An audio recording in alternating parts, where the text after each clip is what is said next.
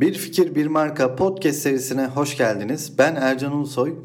Geçtiğimiz bölümde ekip yönetiminden bahsetmiştik. Tabii bir marka için ekip yönetimi, ekip arasındaki iletişim e, gerçekten hayati önem taşıyor.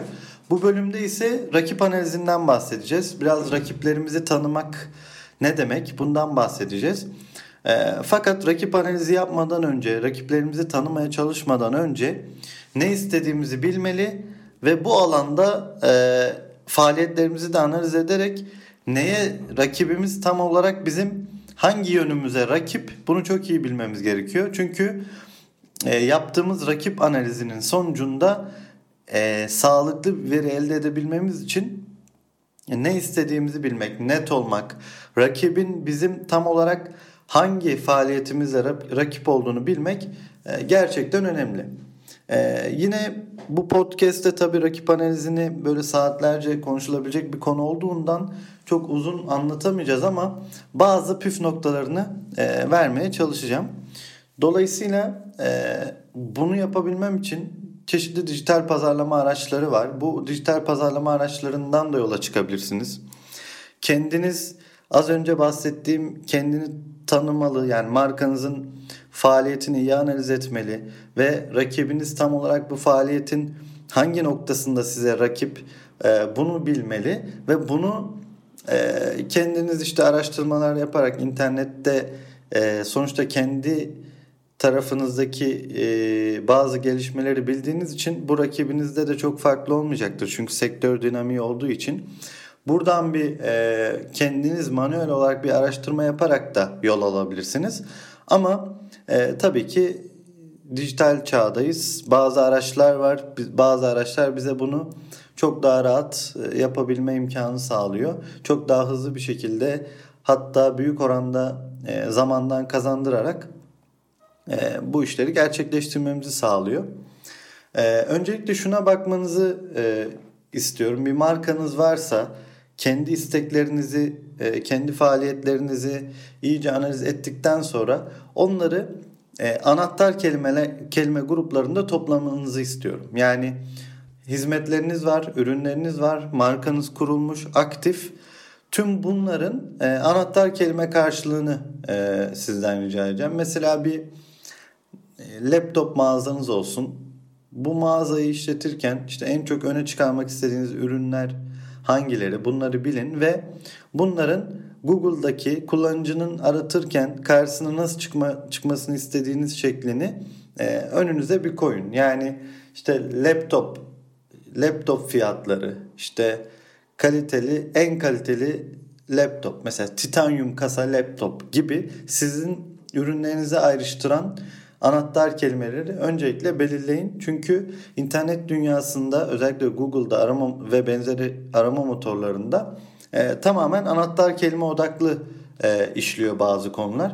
Dolayısıyla pazarlama çalışmalarında veya analiz çalışmalarında ve veya rakip analizi çalışmalarında e, gerçekten büyük öneme sahip anahtar kelimeler.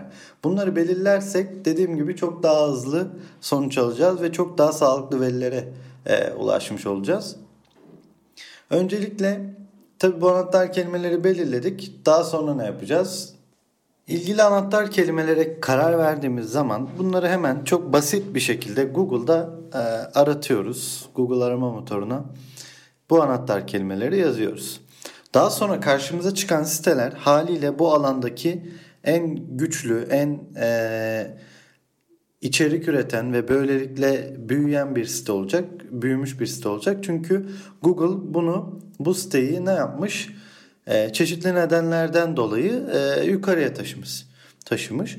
Bu siteleri ziyaret edip tek tek e, sitelerin hakkında bölümünü, e, ürün gamı, e-ticaret sitesi ise ürün ağırlıklı e, çalışmalarının hangi ürüne e, odaklandığını, haftalık kampanyaları varsa e-ticaret sitesi ise yine hangi kategoride kampanya yaptığı gibi e, onlarca veriyi aslında sadece kurumun, rakibin internet sitesini analiz ederek bulabiliyoruz. Orada e, özellikle blog bölümünde hangi konulara değindiğini varsa blog bölümü yoksa sizin bir blog e, bölümü oluşturarak onların önüne geçmeniz gerektiğinin de aslında bu işareti olmuş olacak.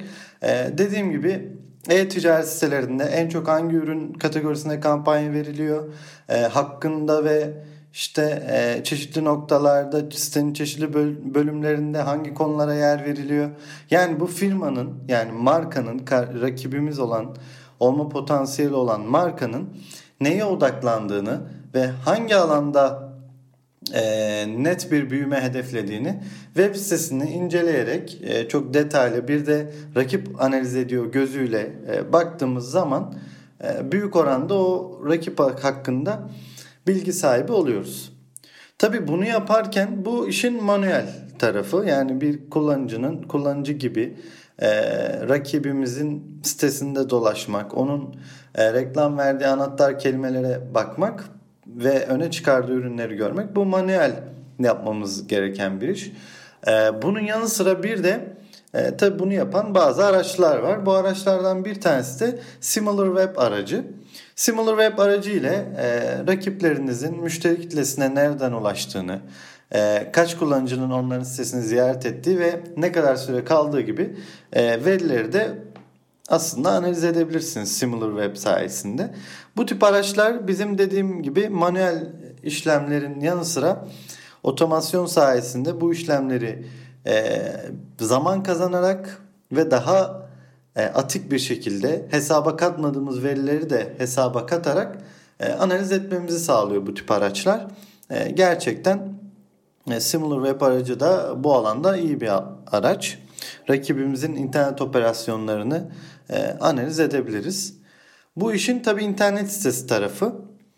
Bir de sosyal medya tarafı var. Rakibimizin aslında daha çok sitesin evet sitesi var, ürünleri var, bir stratejisi var. İnternet dünyasında web sitesi gerçekten önemli bir e, yere sahip. Ama kullanıcıyı etkilemek, kullanıcıyı yakalamak ve sadık e, müşteri kitlesi oluşturmak noktasında sosyal medya daha e, baskın ve aktif bir role sahip. Çünkü insanlar sabah uyandıklarında ilk yaptığı şeylerden birisi sosyal medya hesaplarını kontrol etmek. Bunun e, nasıl yapacağız? Yani rakiplerimizin sosyal medya hesaplarını nasıl analiz edeceğiz? Yine e, iki yolu var bunu yapmanın da. Manuel bir şekilde ilgili hesaba girip yine anahtar kelimelerle e, bu anahtar kelimeler sosyal medyalarda hashtag e, halini alacaktır. İlgili hashtagleri yazıp e, orada çıkan markaların paylaşım yap paylaşım tarzlarını, paylaşım sıklığını, tasarım dilini, efendime söyleyeyim iletişim dilini, onun yanı sıra e, yorumlara verdiği cevapların e, üslubunu, yorumlara cevap verip vermemesini, kaç tane yoruma cevap verdi, kaç tanesine vermedi gibi e, onlarca şeyi e, görebilirsiniz manuel olarak.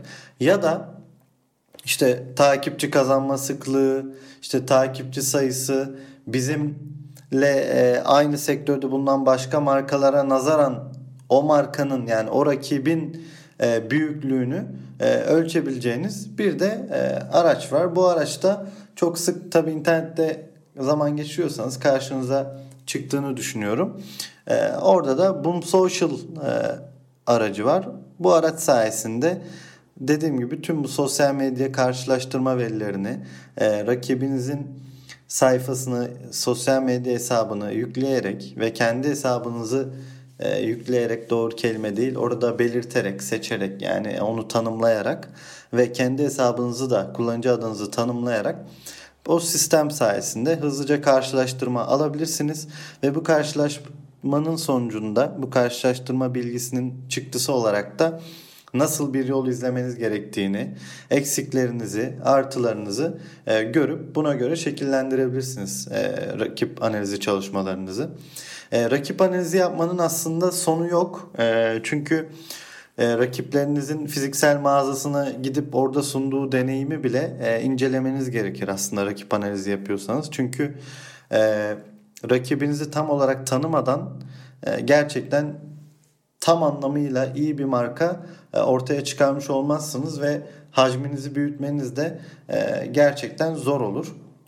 Dolayısıyla rakiplerimizi tanımak için e, hesaba katılan ya da katılmayan sizin kendi geliştirdiğiniz rakip tanıma formülü vardır. Bu bile aslında uygundur. Çünkü dediğim gibi rakip analizi konusunu büyük oranda biz pazarlama otomasyonlarıyla çözüyoruz. Dijital rakiplerimizin dijital varlığından yola çıkarak onların stratejisi hakkında ciddi bilgiler elde edebiliyoruz.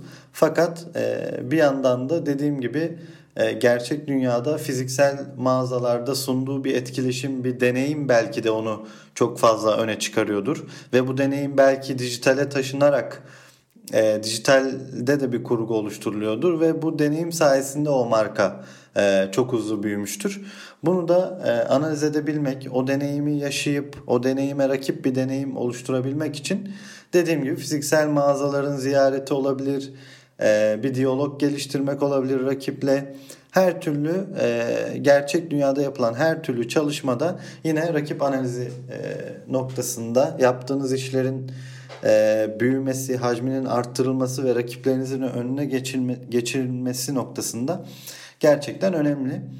E, bu bölümde rakip analizi yapmaktan bahsettik. Rakip analizi yaparken e, çeşitli araçlar kullanabileceğimiz gibi kendimiz e, tarama yaparak da e, bazı verilere ulaşabiliriz. E, şunu atlamayayım. E, Facebook'un Ads Library diye bir sayfası var. Facebook e, reklam kütüphanesi diyebiliriz buna. E, ilgili sayf Facebook sayfasına girdiğiniz zaman o sayfanın aktif reklamlarını size gösteriyor. Bu da yine rakiplerinizin hangi reklamını çıktığını, hangi reklamı çıktığını, hangi reklamdan sonuç elde etmek istediğini öğrenmeniz için güzel bir araç.